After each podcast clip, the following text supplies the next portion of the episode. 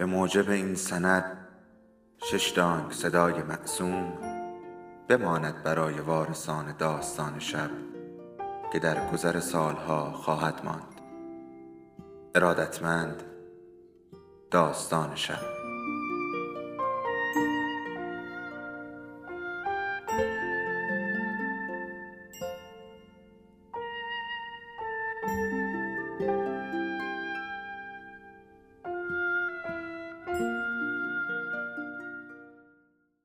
یکی بود، یکی نبود.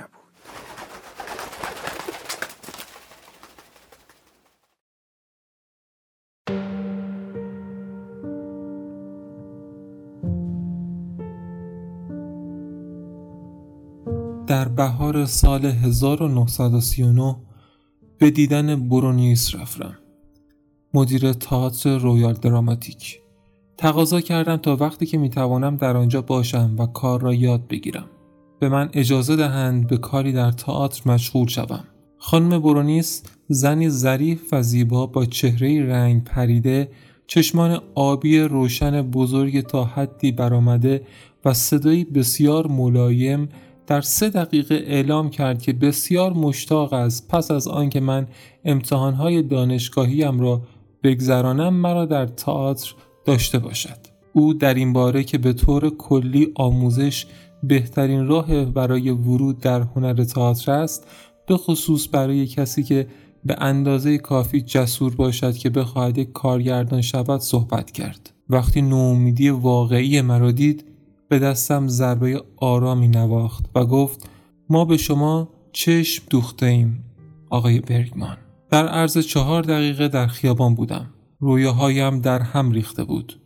امیدهایی که به مصاحبه‌ام با خانم برونیس متکی بود حدی نداشت. تا مدت‌ها بعد متوجه نشدم که پدر با خانم برونیس که او را به خاطر بعضی کارهای اداری می‌شناخت در تماس بود. با خانم برونیس درباره آرزوهایش در رابطه با تحصیلات من حرف زده بود. شاید مصلحت این بود. در کمال ناامیدی از سالن اپرا درخواست کار بدون مزدی کردم. آندره تازه مدیر شده بود. مردی بلندقد با چهره‌ای سرخ، مو و سبیل سفید مثل برف.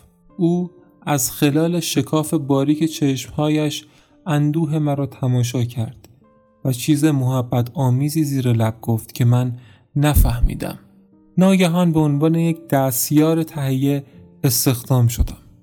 بر حسب تصویب نامه های متعلق به اواسط قرن 19 برای این کارم اجرت سالانه 94 تعیین شده بود. آندره تهیه کننده برجسته و کارگردانی ماهر بود. یک گروه بالای مهیب، انبوه متلاطمی از کارگردان صحنه و اداره شبه کافکایی.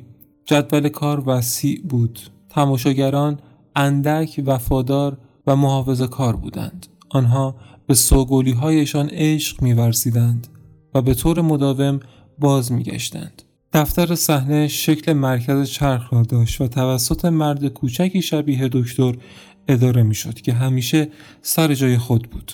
صحنه با آرایشی ثقیل کف آن به سمت ردیف چراغ‌های جلوی صحنه شیب داشت. هیچ فضایی در طرفین صحنه نبود. فقط 4 دریچه و پنکه‌های عظیم داشت. اتاق تمرین باله که به همان شکل صحنه شیبدار بود، تهویه بدی داشت. کوراندار و کثیف بود. اتاق‌های رختکن هم سطح صحنه، جادار و مجهز به پنجره‌هایی بودند، اما به سمت بالا رو به خرابی داشتند و لوازم بهداشتی بی‌نهایت محدود بود. یانسون تعداد زیادی دکور ساخته بود. یک چشمانداز نقاشی شده بزرگنما از مدرسه قدیمی به انضمام یک درخت واقعی فراموش نشدنی در وسط دورنمایی از یک جنگل خطرناک با یک آبشار و یک استبل برای عروس باکره و یک چمنزار با چشمه بسیار زیبا برای صحنه مسابقه، پرده‌های پشت صحنه و تخته‌های جانبی. مزیت‌های صوتی و چشماندازی که خوب ساخته شده بود، در عمل قابل تغییر و حفظ بود. اینگرید و من در ماه نوامبر ازدواج کرده و به خانه آپارتمانی در استکهلم تقریباً به زیبایی یک تکه شیرینی خامه‌ای نقل مکان کرده بودیم. در محل خانه سرخ، جایی که استرینبرگ زندگی می‌کرد، در شب اول از صدای ضعیف موسیقی پیانو که از کف اتاق به گوش می‌رسید از خواب برخاستم. قطعه‌ای از شومان بود، یکی از محبوب ترین قطعات استرینبرگ. خوش آمدی دوستانه، شاید خود را برای کریسمس با حس معینی از پریشانی خیالی درباره آینده آماده می‌کردیم. شبیه عادت داشت بگوید به پول اهمیت نمی‌دهد، اما آن پول برای اعصاب خیلی خوب بود. من تا حدی از اینکه احتمالاً فعالیت‌های سینماتوگراف باید متوقف شود متأسف بودم. روز پیش از شب عید کریسمس، پل هنرر تلفن زد. صدایش عجیب به نظر می رسید و منمن می کرد. این قوقاست. اینگمار قوقاست. من نمی دانستم که قوقا چیست و مدتی طول کشید تا این پیروزی را جذب کنم.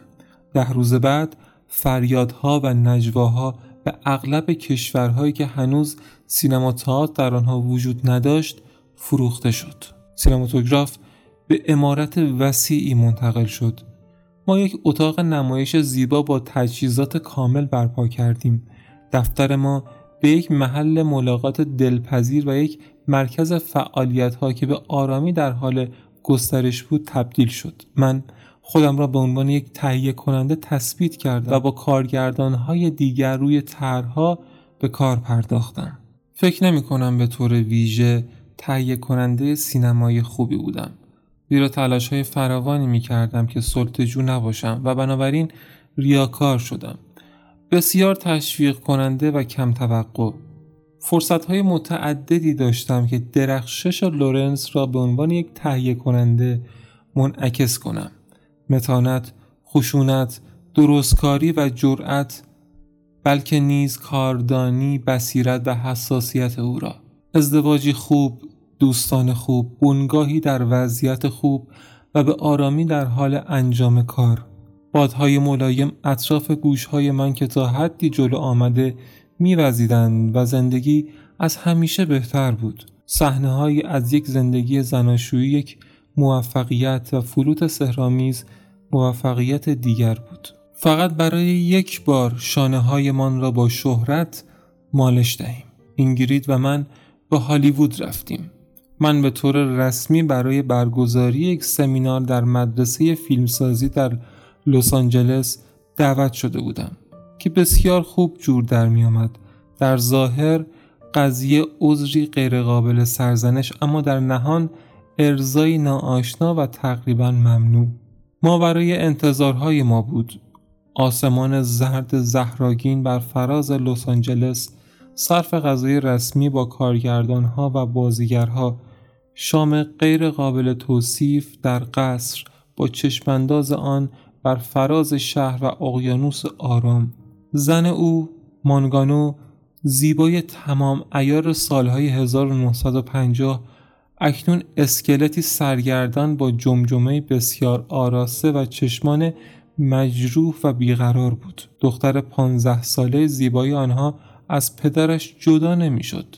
اتفاقی دیگر در شبی دیگر، نماینده من پل کوهنر، کهنه‌کار هالیوود، چند کارگردان مسن را به شام دعوت کرده بود.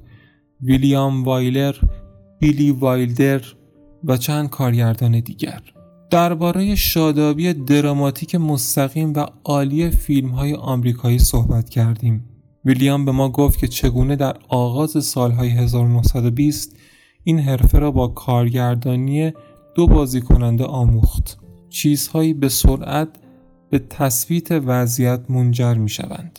صحنه‌ای، خیابانی پرگرد و خاک، بیرون یک تالار را نشان می دهد.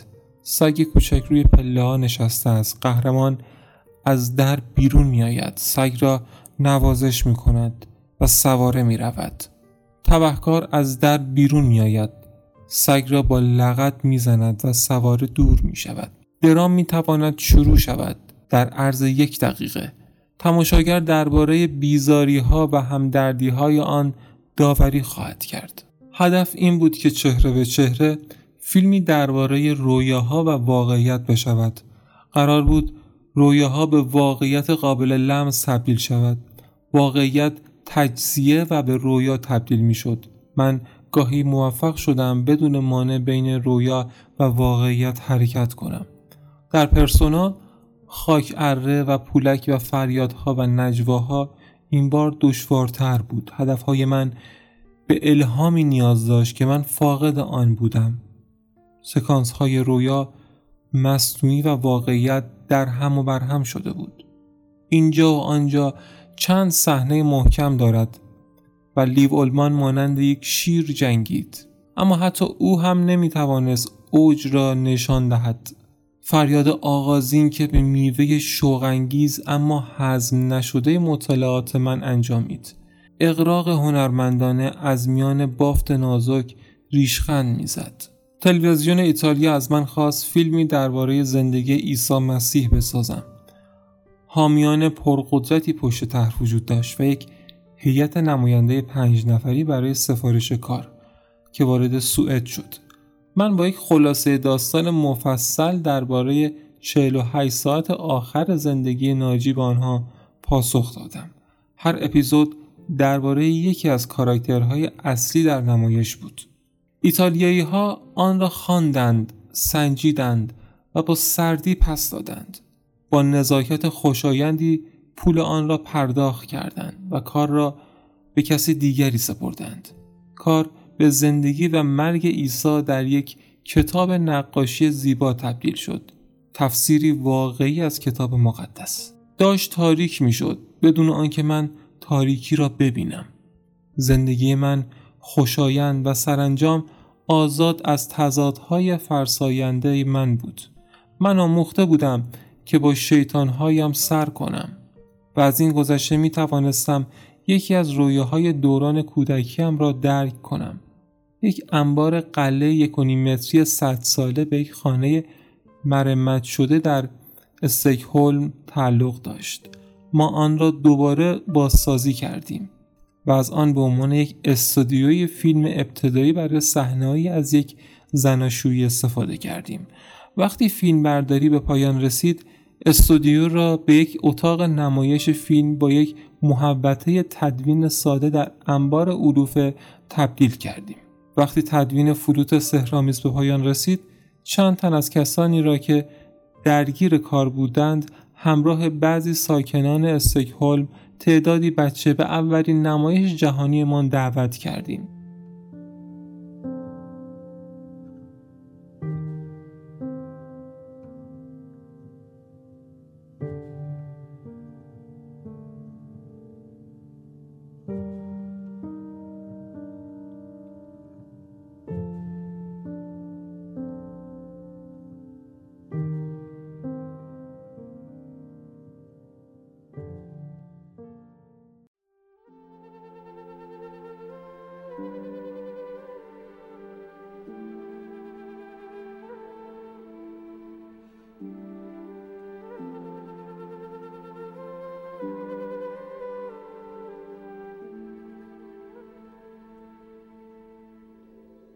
داستان شب بهانه است برای با هم بودن، دور هم نشستن، شنیده شدن.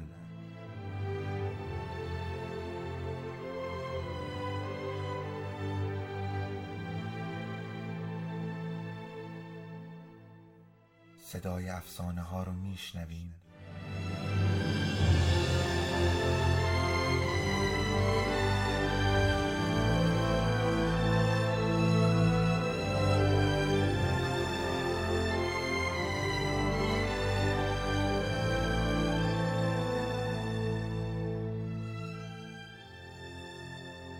شبتون بخیر.